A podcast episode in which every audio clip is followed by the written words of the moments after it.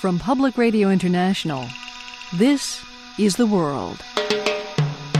A co production of the BBC World Service, PRI, and WGBH Boston. It's Thursday, September 20th. I'm Lisa Mullins in Boston. In Pakistan, it's not just street protesters who are angry about the innocence of Muslim videos. The country's is, politicians are too. Is painful to us, and we expect countries to recognize that. And later, while U.S. manufacturing jobs are coming back from China. The cost of labor in China is constantly going up. The fuel to get it here is constantly going up. A lot of the benefits of doing business in China have deteriorated.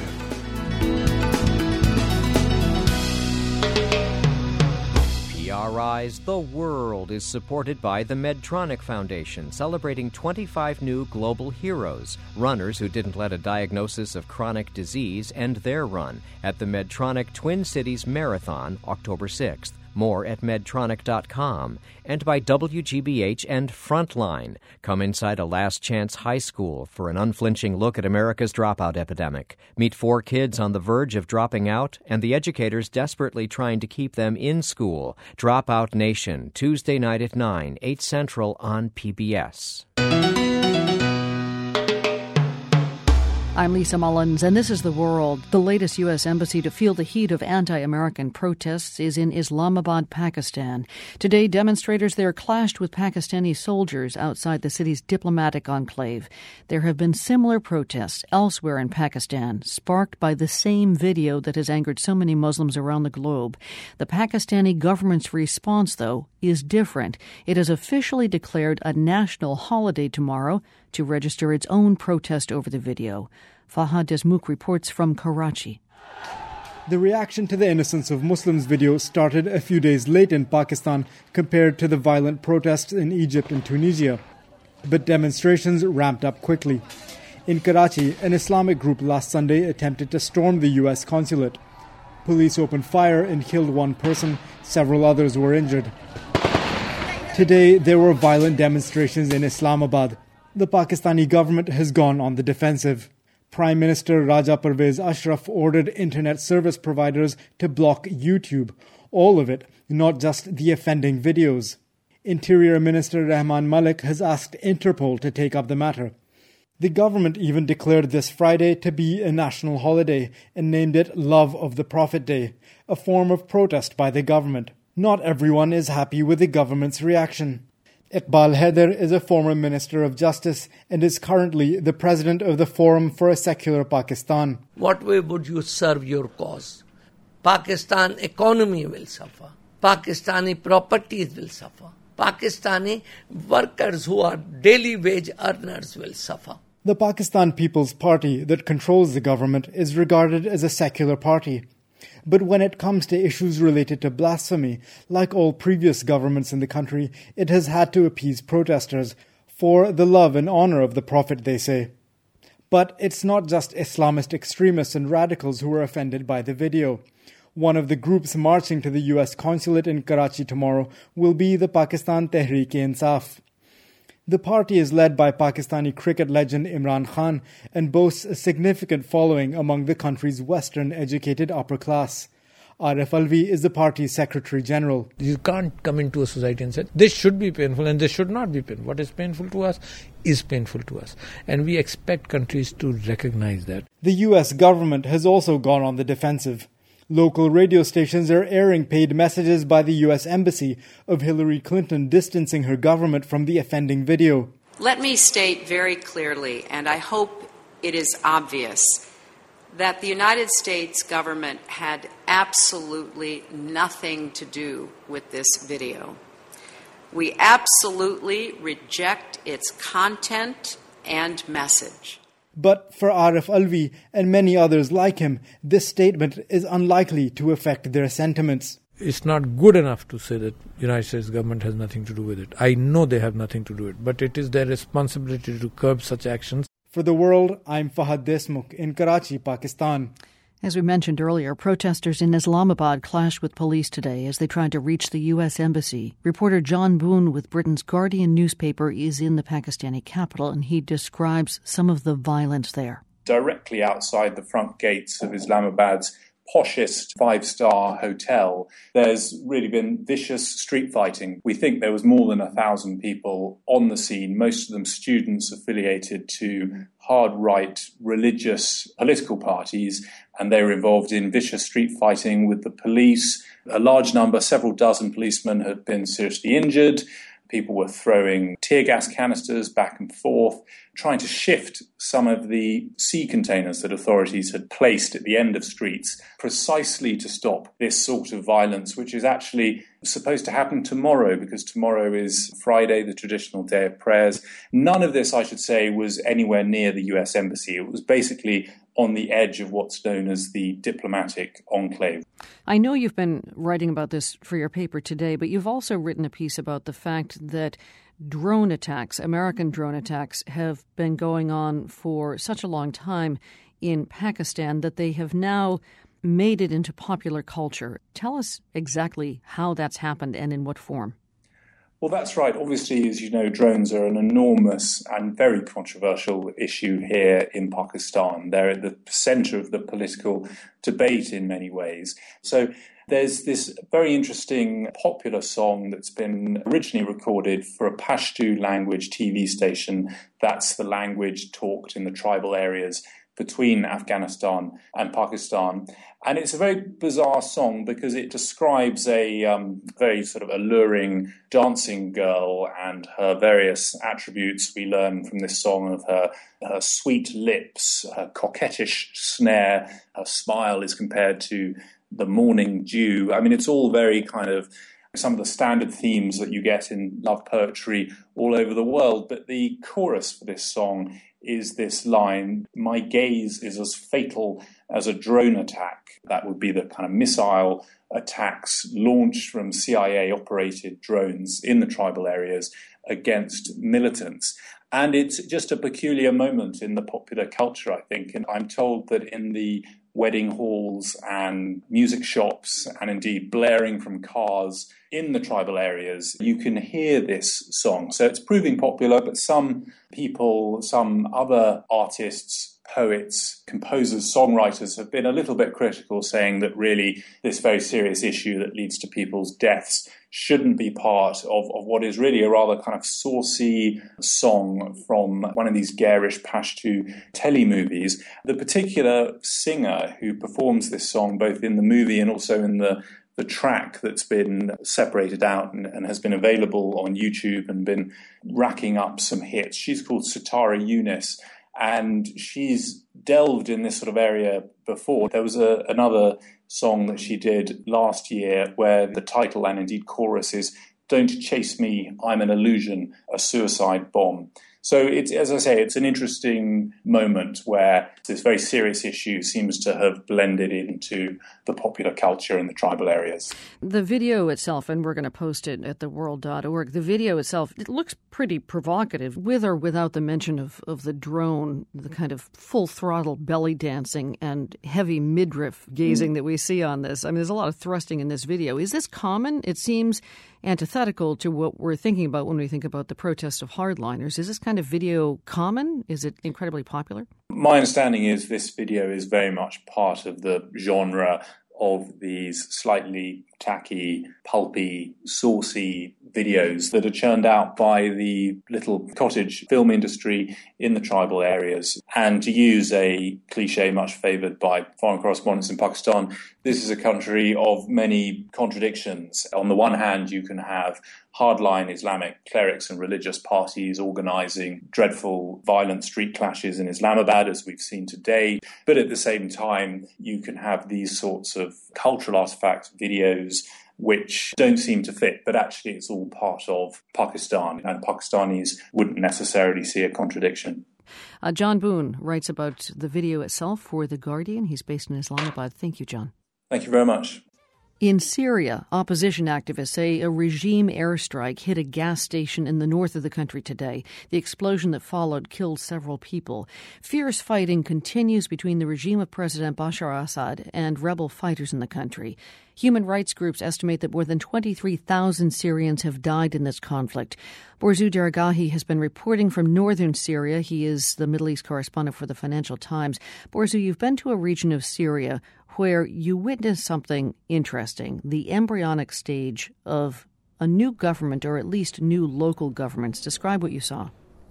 Yeah, indeed. Uh, in one town uh, I went to, uh, they were uh, holding a meeting of the local council there, a sort of self appointed local government. Uh, they were holding it outside right on the street, and they were uh, bringing together some plastic chairs and a, and a table, pouring some tea, beginning discussions just as people were gathering around. A, one of Bashar al Assad's Russian fighter jets started flying above, and word came that a, one of those jets had hit a nearby town Uh, causing a, a dozen uh, injuries. Uh, and so people just scampered away, and this uh, it, was, it was sort of emblematic of, of what's going on there. Uh, this attempt at democracy and, and, transparency was quickly scuttled as people ran away and hid in shelters. So, what's the larger picture here? Does it look as if there are local leaders, perhaps already those who are council leaders, who are trying to coalesce and form some kind of government? And if so, based on what model? Very much so. It seems that people are trying to uh, uh, govern themselves. Uh, they are trying to come up with some kind of way of uh, showing to themselves as well as to the world that they can take over once Bashar al Assad uh, leaves power. But they are hampered. Uh, there's a number of difficulties. Um, one of them is that there is a lot of divisions. This is a problem that has bedeviled the Syrian opposition since the beginning of this conflict. there's not a lot of unity. Even from one town to another town, there's tensions and, and mistrust. And and so on. Um, and another point of contention is uh, what will be the dominating kind of law of the land. Um, right now, they talk about Sharia, they talk about Islamic law as the, the law of the land. Uh, but it's clear that they don't really understand what they're talking about when they talk about Sharia. And what they really mean is just some sort of alternative to the corrupt and brutal and arbitrary uh, Party system that has dominated the country for many decades. Can you explain what you just said there, Borzou? We're talking about people who we would assume would be used to the term Sharia law, at least, and you say that they don't really have a handle on what they're talking about. Can you explain that? Yeah, I mean, w- they referred many times to, you know, we're going to, um, you know, apply Sharia law, that we're all under the principle of Sharia here. And I would ask them what they meant. Do you mean that, you know, um, men can take four or five wives or something? You, do you mean that, you know, uh, a punishment for crime is that the guy's hand gets cut off? And they were like, no, no, no, no, that's not what we mean at all. All we mean is that um, Sharia means justice, Sharia means uh, fairness and, and transparency. So it was clear that they were not very well versed in Islamic scriptures, so to speak. They were just using Sharia as a catch all to contrast with the previous regime. Do you know if uh, similar attempts at local lawmaking or governing are happening in other places? It seems that every single part of Syria that's under rebel control has some sort of local administrative structure in place uh, to varying degrees of authority uh, over the, the, the area, uh, as well as to the armed fighters that are uh, uh, you know, at the forefront of the battle against Bashar al Assad. Um, and it also seems that even in areas, and this is I know from talking to Syrian activists, in areas that are under the control of the regime, um, there are these shadow structures, secret committees of people meeting uh, to plan for the day when Bashar al Assad will leave their area. Thank you. Borzou Daragahi, Middle East correspondent for the Financial Times. He is now in Cairo after having just left Syria. Thanks a lot, Borzou. It's my pleasure. The all women's bloc on the Palestinian election ballot coming up, also our Geo Quiz and Global Hit. This is the world on PRI. The World is brought to you by PRI with help from the Medtronic Foundation, celebrating 25 new global heroes, runners who didn't let a diagnosis of chronic disease end their run, at the Medtronic Twin Cities Marathon on October 6th. More at medtronic.com. I'm Lisa Mullins, and this is The World.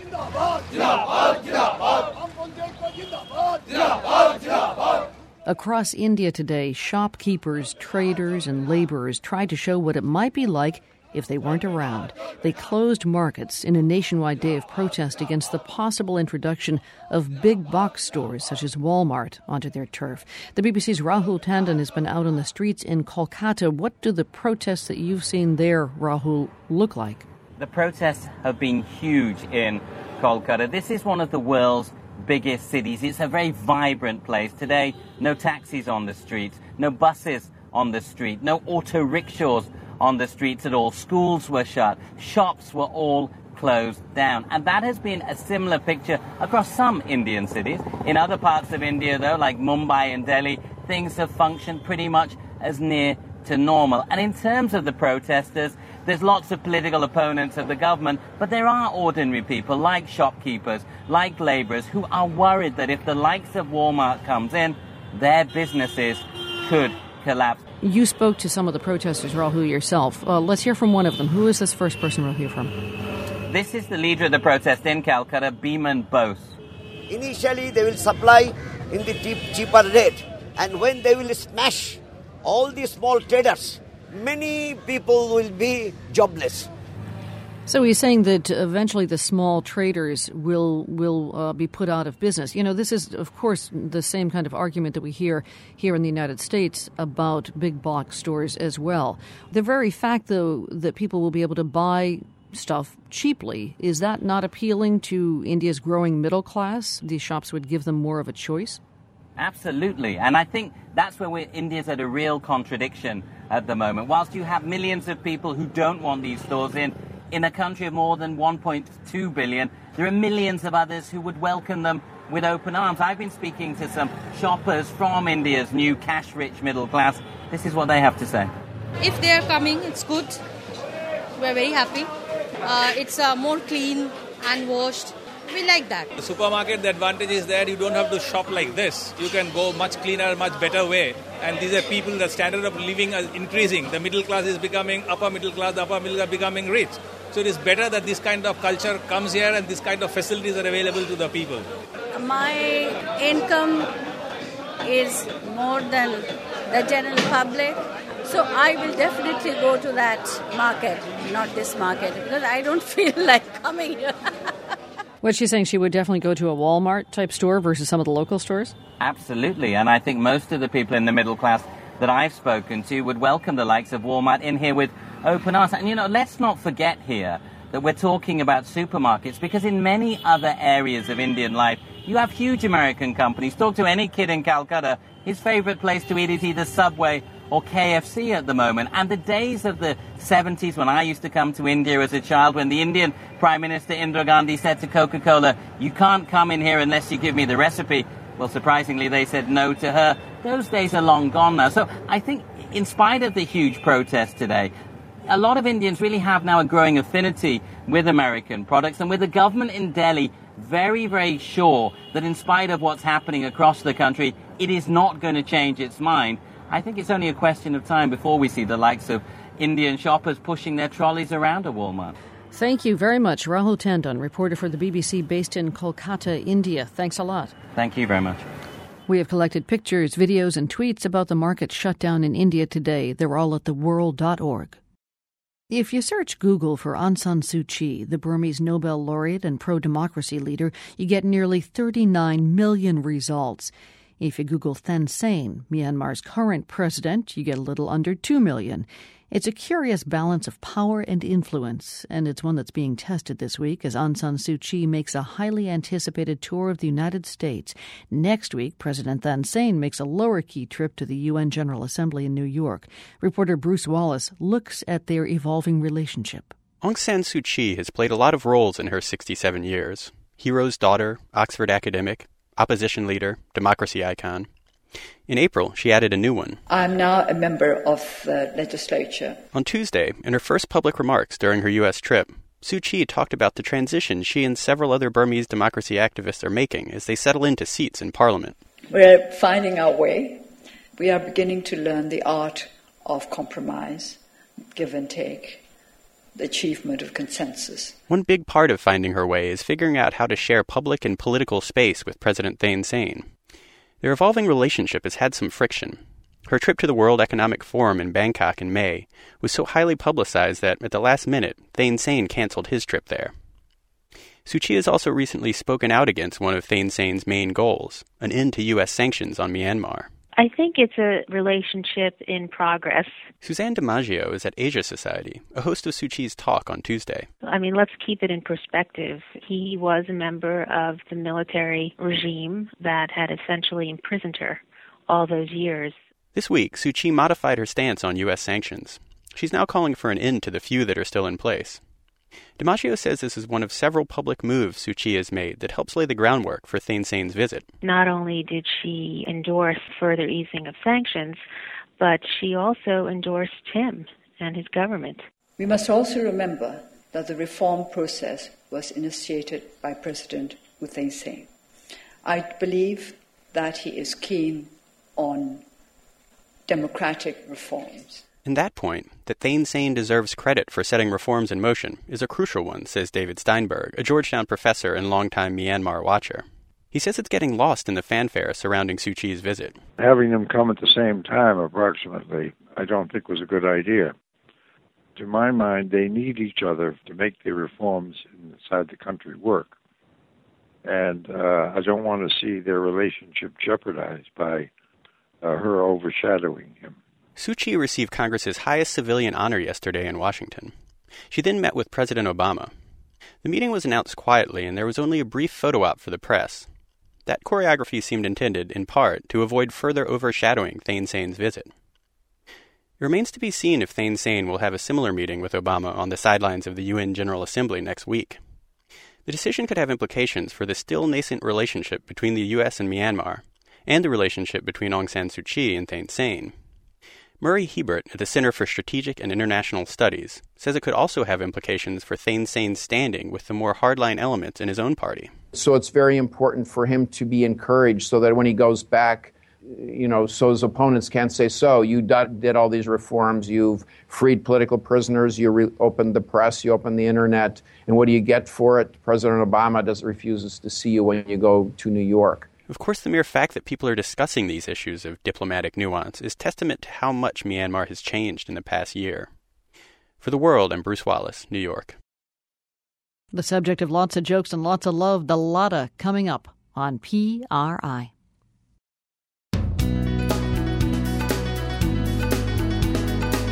I'm Lisa Mullins. Coming up, the music of long forgotten singer Eva Garza plays on thanks to her niece. My mother played those LPs constantly, and I can still see my mother dancing with my father in the den and crying or laughing or telling me stories about Aunt Eva and how the people loved her. PRI's The World is made possible in part by the Medtronic Foundation, celebrating 25 new global heroes, runners who didn't let a diagnosis of chronic disease end their run at the Medtronic Twin Cities Marathon on October 6th. More at medtronic.com. I'm Lisa Mullins, and this is The World, a co production of the BBC World Service, PRI, and WGBH in Boston. Some unexpected topics have wound up on the U.S. presidential campaign agenda leaked video comments, for example, or anti American protests around the globe. But the U.S. economy still tops the agenda. Republican nominee Mitt Romney says if he's elected, he will create 12 million new jobs. President Obama says that he will generate 1 million manufacturing jobs. Achieving either of those numbers would involve bringing back jobs from China, or, at the very least, stopping jobs from going there in the first place. The world's Jason Margolis went to the swing state of New Hampshire, where job migration is a particular concern. According to a new study, New Hampshire earned the dubious distinction of losing more jobs to China per capita than any other state over the past 10 years. Companies like Watts Water Technology helped the state secure that spot. The company had been making water control valves at its plant in the town of Franklin since 1959. But the economics of building in China were simply too enticing. The company didn't entirely shut things down in New Hampshire, though, and today the Franklin factory is once again bustling. That's because it's making sense to bring some jobs back home, says operations manager Ken Sargent. The cost of labor in China is constantly going up. The fuel to get it here is constantly going up. And operations are becoming more streamlined in New Hampshire. Which makes it a lot more cost effective to bring the work back to the States. And Sargent is just happy to be home. In China, I really didn't know what to expect. I had translators for many of my meetings. The cultural barrier is significant. All told, Sargent says the company brought back between 125 and 175 jobs, about two thirds of what was originally lost. The company is one of only a handful in the state to even consider moving jobs back from China. It does still also manufacture some of its products in China to serve its Asian customers. Still, Watts Water is an insourcing success story, one that many politicians like to highlight. I asked the company's Director of Operations, Tyler Stone, how much government incentives influence their decisions to relocate jobs. I would say it can help, but it's usually never the driver. The driver's really around how we serve our markets and our customers. Here's what Richard D'Aveni thinks of politicians taking credit for bringing manufacturing jobs back from China. D'Aveni is a professor of strategy at Dartmouth's Tuck School of Business. It's all baloney. That's not to say that government shouldn't try to help businesses compete with China. D'Aveni says we're in a new economic Cold War. He says we're losing in part because we're failing to adapt. Our form of capitalism is at a disadvantage compared to state capitalism. And so far, what we've tried to do is to level the playing field by getting the Chinese to act like us. WTO, World Trade. D'Aveni argues for what he calls strategic capitalism, which is also the name of his new book. Basically, he says American leaders need to become more engaged in economic policymaking, thinking long term. But what voters often hear are promises to restore what we've lost. Dennis DeLay, an economist with the New Hampshire Center for Public Policy Studies, says it doesn't do us any good to look back. If you look at the manufacturing jobs that have been lost, in a very real sense, those jobs have gone and probably will never come back. DeLay says tax breaks or subsidy programs can create a short term boost, but to promote long term economic growth, policymakers need to focus on educating the workforce and investing in capital development. I think where New Hampshire competes is in producing high value added products that require a significantly trained workforce. And that's a very difficult combination for other countries to be able to match. To see that formula in action, take a ride up the road to the town of Hanover and the company Hypertherm. Evan Smith is the company's president. Well, we make uh, high temperature metal cutting equipment that's used around the world for uh, cutting plate, steel, stainless steel, aluminum. Most of the company's 1,300 employees work here in New Hampshire, and the company exports 20% of its product to China. So why not just move the factory to China too? Well, there's nothing that technically that requires it to be here in the U.S. Smith compares his company to successful German manufacturers. These are companies that usually have a very deep tradition in a, in a niche technology, but have established a, a worldwide leadership position in that, invest for the long term. That includes investing in workers. The company has put a couple of million dollars into a training institute to ensure a steady stream of skilled machinists.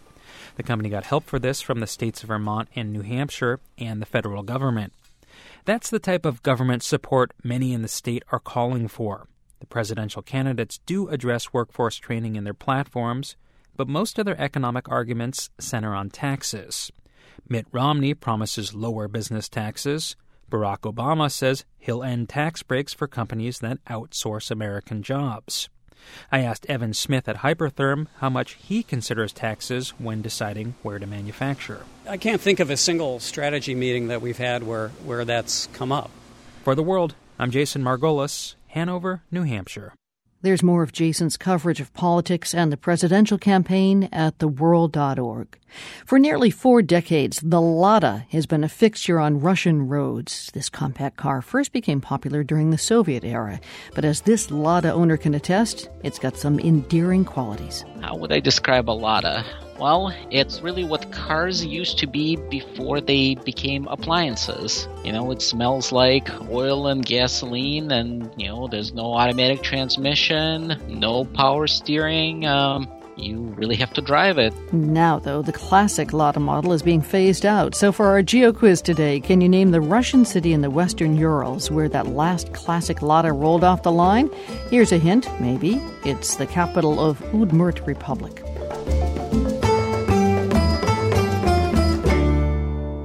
Americans aren't the only ones gearing up for an election. So are the residents of the Palestinian city of Hebron in the West Bank. A municipal election is scheduled there for October. At the last time residents of Hebron were able to elect their city officials directly was back in 1976. The vote is organized by groups. Candidates join lists, and voters select the lists that they like most. And for the first time, one of the candidates' lists on the ballot is made up entirely of women. The world's Matthew Bell met the leader of the all women's bloc out on the campaign trail. Maysoon Kawazmi says she's been busy going door to door to get her campaign off the ground. On a recent afternoon, she walks into a Hebron appliance shop, holds out her hand, and starts introducing herself. Kawazmi is a 43 year old mother of five. Her style of dress pegs her as a middle class Muslim. She wears a headscarf, but doesn't describe herself as religious. She's a journalist and a women's rights activist. So Kawazmi's no stranger to working outside the home. She comes from a well known Hebron family but she's new to politics. Kawazmi is leading an independent bloc of candidates, all women. That's a first for Palestinian politics. When she mentions this to a customer at the appliance shop, the young woman in a green headscarf says she likes what she's hearing. I will support a women's list for sure because I feel that this society here is male oriented and whatever institution are we to- we're talking about, we need women in order to highlight the challenges that women face all the time in their life.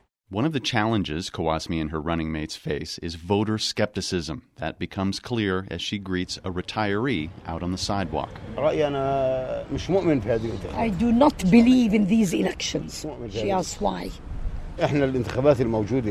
Elections are a farce. If our president takes a permit when he wants to move out of his office from the Israelis, so how can we express our views freely in the context of an occupation? Back in her office, Kawazmi tells me her campaign motto is Together We Can. But she says she's not making unrealistic promises. I can't finish the occupation. I can't pass the settler out.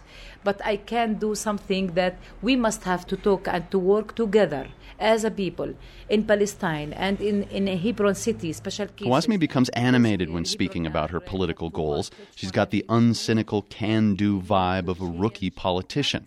First, Kawasmi says she aims to tackle quality of life issues water, education, electricity, and public facilities. I told the people, I need your help. Not you need my help. I need your help. We must have to sharing together to fix our problem in this municipality. And this is very important. Kawazmi tells me even if her list fails to capture a single seat on the city council, she will still be proud of what she and her colleagues have done.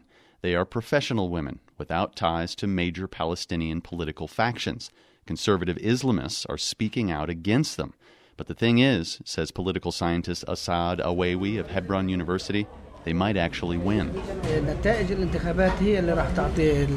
Awewi says Maysoon Kawazmi and her women's list is likely to capture a couple of seats on the city council. He says that's because the Islamic group Hamas is boycotting this election. Hamas is popular in Hebron, but a local Hamas leader tells me the group's people can't risk campaigning openly because they might be arrested by the Palestinian Authority or by Israeli security forces. That political vacuum could provide an opportunity for Kawazmi and her running mates. The question is will voters in Hebron turn their backs on the other political factions, including Fatah, which controls the West Bank? Kawazmi says yes. The people have experience with the, all the party, and this is our chance now. That's enough. The party are playing with our life.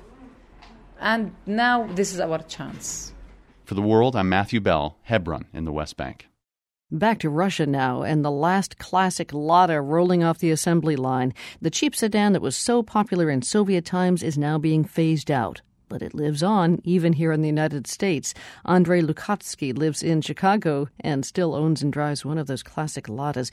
How about your Lada here in the USA, Andrei? What kind of uh, shape is it in? Well, I'm happy to say that it's uh, fully restored. I put a lot of work and effort into getting it as close to a new condition as possible. It's a bright red. It has some uh, soup top parts in the engine and transmission. Like a high end turbocharged Lada? Well, not not quite turbocharged, but uh, it, it, it does have a performance carburetor and um, you know a higher uh, ratio rear end and things like that. Now, the reason that I was kind of pulling your leg on that is because the Lada is not known for for uh, high performance. Oh, absolutely. There's there's plenty of jokes about that. You know, uh, as they say, you know, what do you call a Lada that's going 120 miles an hour? What? Well, it must have fallen off a cliff. Give me another one. That's pretty good. What do you call a Lada driver that says he uh, got a speeding ticket? What? You call him a liar. I should have gotten that one. What else? Oh, there's other lot of jokes that uh, poke fun at uh, uh, how inexpensive uh, of a vehicle they are. And, oh, actually, someone told me one. Uh, how do you double the value of a Lada? Oh, yeah, that's easy. Uh, you just fill it up with gas. so, given the fact that it's the butt of all these jokes, Andre, what do you love about your Lada? Well, I grew up around them. Uh, you know, originally from uh, Moscow, Russia. One of my first memories from the age of four was riding in my grandfather's Lada to um, go to the hospital to pick up my mom and my uh, newborn sister. Hmm. So, so that was like the equivalent of their limousine on the way home.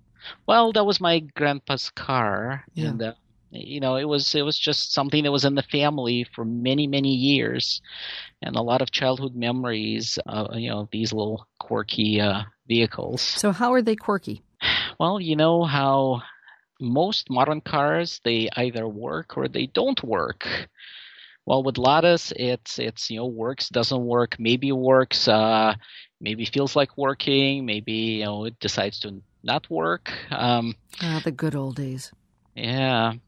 What's happened this week was the last of the classic Ladas was finally taken uh, off of the assembly line. So the older generation of Ladas came to an end. The classic generation. Now, for our geography quiz, Andre, we're asking listeners where the Ladas have been manufactured. Do you know the answer? Well, this assembly line where they were manufactured was in uh, Izhevsk, Russia, which is a town just west of the Ural mountain range. And it's actually the same town or city where they make AK 47 assault rifles. Uh-huh. They are literally a couple of blocks away where they make AK 47s. Do they ever use the same parts or the same technology? Could it be? Yeah, there's a joke about that too. It's, it's funny. Uh, you know, what do you get if you don't follow the assembly instructions for a Lada? Well, you get an AK 47. Andre, I guess you know them all, huh? Oh yeah, I know lots of lot of jokes. Or as you can say, I know a lot of jokes. You know a lot of jokes. That's right, just to simplify things. So the answer to our geo quiz is indeed Izhevsk, which is spelled Oh, I Z H E V S K. So there you are in Chicago with a lot of Ladas. Do you drive them around still? I do take it out on the nice warm days. Um, I do want to preserve it as long as possible. It's kind of a relic of an era, and you know I'm hoping that my kids, uh, sometime in the future, will get to uh, drive it and enjoy it as much as I do. Andre Lukatsky, proud Lada owner in Chicago who moderates the Lada USA online forum. We'll make a link, in fact, at theworld.org. Nice to talk to you, Andre. Thanks a lot. All right. Thanks, Lisa. Tomorrow, what to do when you're out of a job? Get your fingernails dirty. Our story from down on the farm in Italy tomorrow on PRI. PRI's The World is supported by WGBH and Frontline. Come inside a last chance high school for an unflinching look at America's dropout epidemic. Meet four kids on the verge of dropping out and the educators desperately trying to keep them in school. Dropout Nation, Tuesday night at 9, 8 Central on PBS. I'm Lisa Mullins, and this is The World.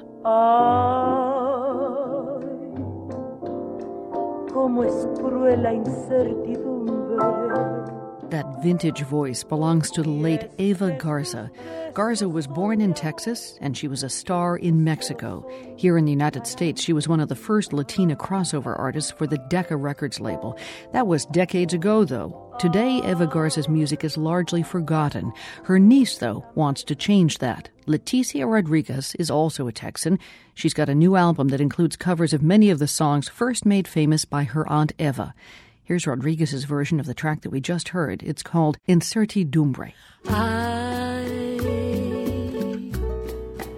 Cómo es cruel la incertidumbre. Si es que sus besos son de amor o solo son para engañar. Leticia.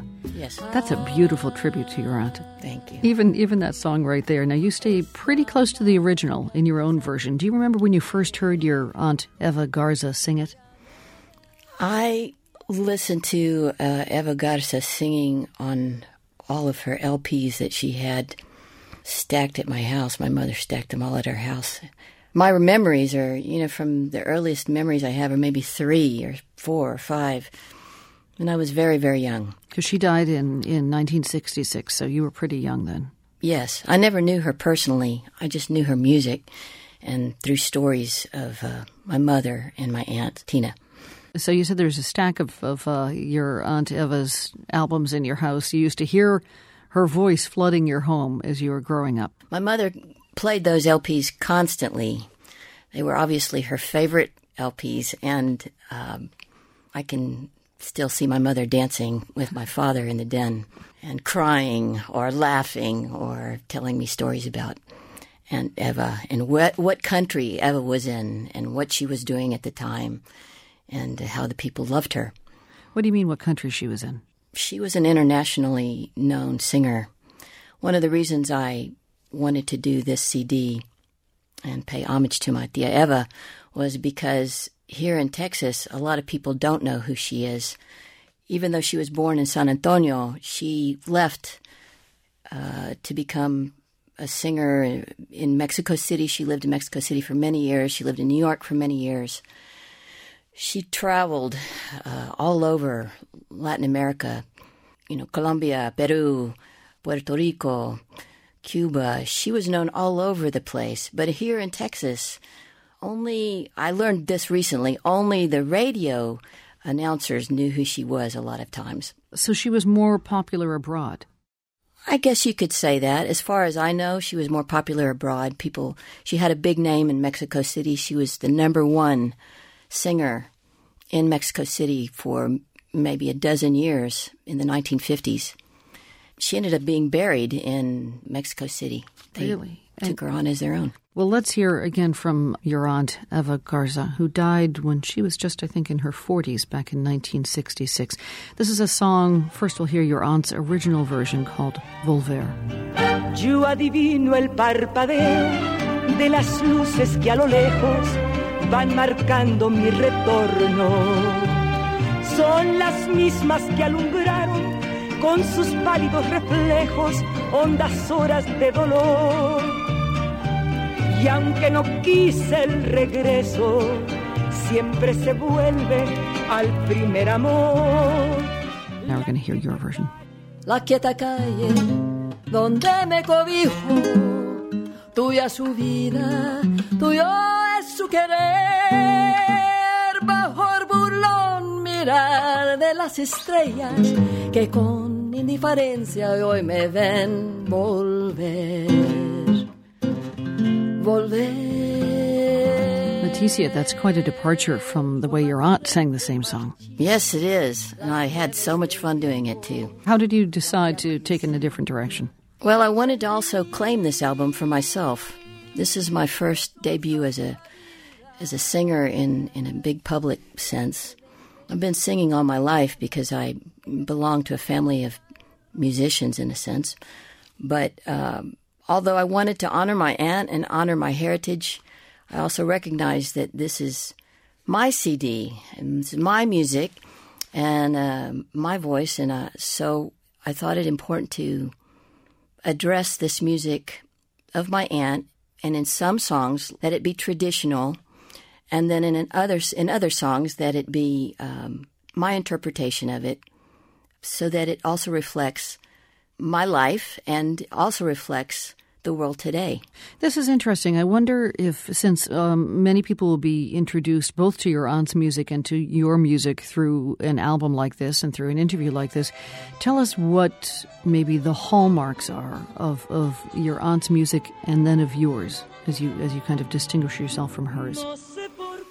Well, let's see. In a nutshell, my aunt's music, uh, I would say the richness, clarity, the tonality, intonation. She just had the voice that just knocked you off your feet.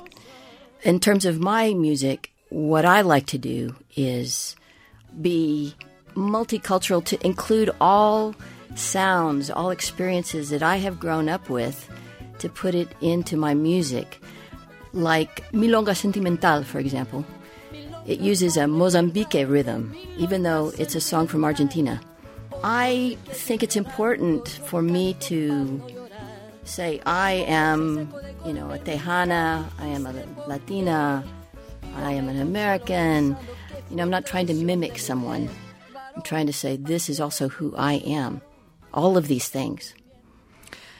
I'd love it if you would tell us about uh, the what's actually the first song on the CD. Uh, Tenías que ser tú? Is that how you pronounce it? Very good. Yes. You're very kind. Tenías que ser tú means it basically it had to be you. It has to be you. It's an adorable song. It's a short, sweet, I love you, I adore you, you make me happy, how can I live without you song. I sing this to my son with great joy because he just makes me smile all the day long. By the way, Leticia, as we let you go here, do you know if your aunt sang it for anyone in particular? No, I don't. But I bet she was thinking about somebody. Maybe even you. you never know. Leticia, thank you. You're very welcome.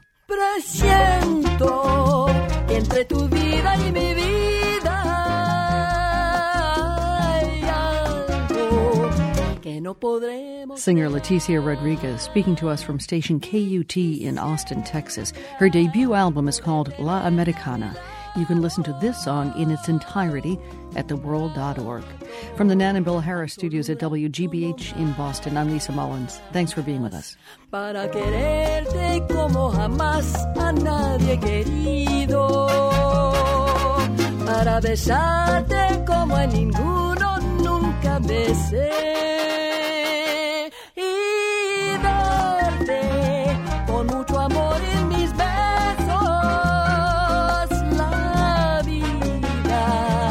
Estoy viviendo por ti.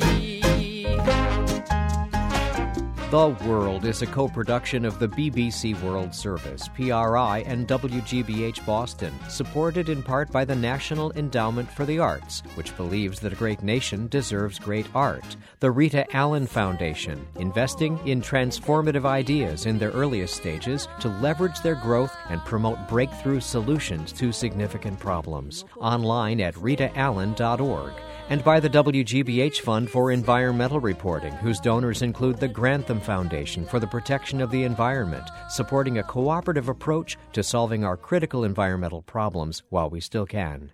PRI, Public Radio International.